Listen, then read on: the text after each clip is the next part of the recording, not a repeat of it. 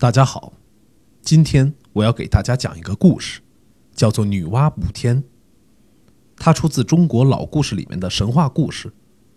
中国老故事这套书是由亲近母语研究院编著，由广西师范大学出版社出版。下面就让我们一起来听故事吧。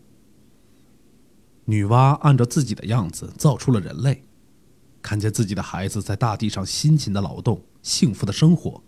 女娲很高兴，可是好景不长，灾难很快就降临了。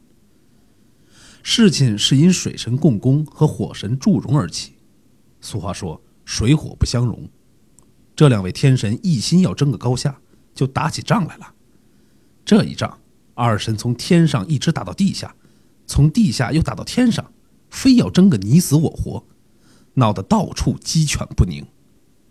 结果。祝融打胜了，共工觉得没脸见人，就逃到了天边的不周山下。可他心里这个气呀，怎么咽得下去？一怒之下，居然一头向不周山撞去。他这一撞，自己倒啥事儿没有，人间的事儿可就大了。原来那不周山是撑起天空西北角的一根天柱，不周山崩裂了，支撑天地的大柱可就折断了。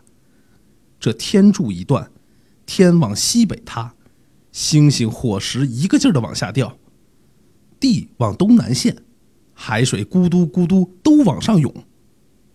更糟糕的是，空中飞落的火石互相撞击，生出火花，燃烧了整座整座的山林，洪水从塌陷的地下喷涌出来，大地很快成了汪洋，山林中的龙蛇猛兽。被大火吓得发了疯，逃窜出来，见人就吞。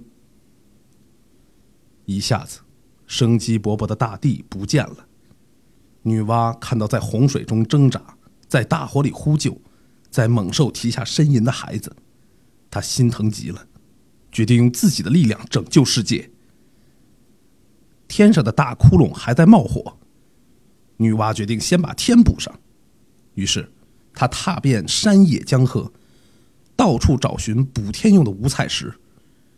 这可真是一项艰巨的工作。他整天忙碌着，找来红、黄、蓝、白、青五种石头，用神火进行煅烧。当石头融化成五色的岩浆，他就用它们填补天上的大窟窿。他一直不停地忙着搬石、炼石、舀浆、补天。一刻也不能停，因为他知道，多耽误一刻，就有更多的人类要遭殃。就这样，天上的窟窿总算补好了，西北的天空也变得五彩辉煌。可是没有撑天的大柱，天还是倾斜的厉害，万一再塌陷下来，那可不得了了。女娲到处寻找，最后在茫茫的大海上发现了一只大龟。女娲走过去对他说：“大龟啊，大龟，如今天上的窟窿补好了，可是那根折断的天柱却没有了，所以我想请你帮个忙。”大龟听了，说道：“女娲娘娘，只要是我能做到的，一定帮忙。我想用你的四条腿做撑天的柱子，可以吗？”为了人间的安宁，大龟答应了女娲的请求。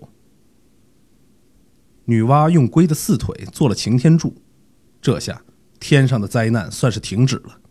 可是地上的灾难还没完呢。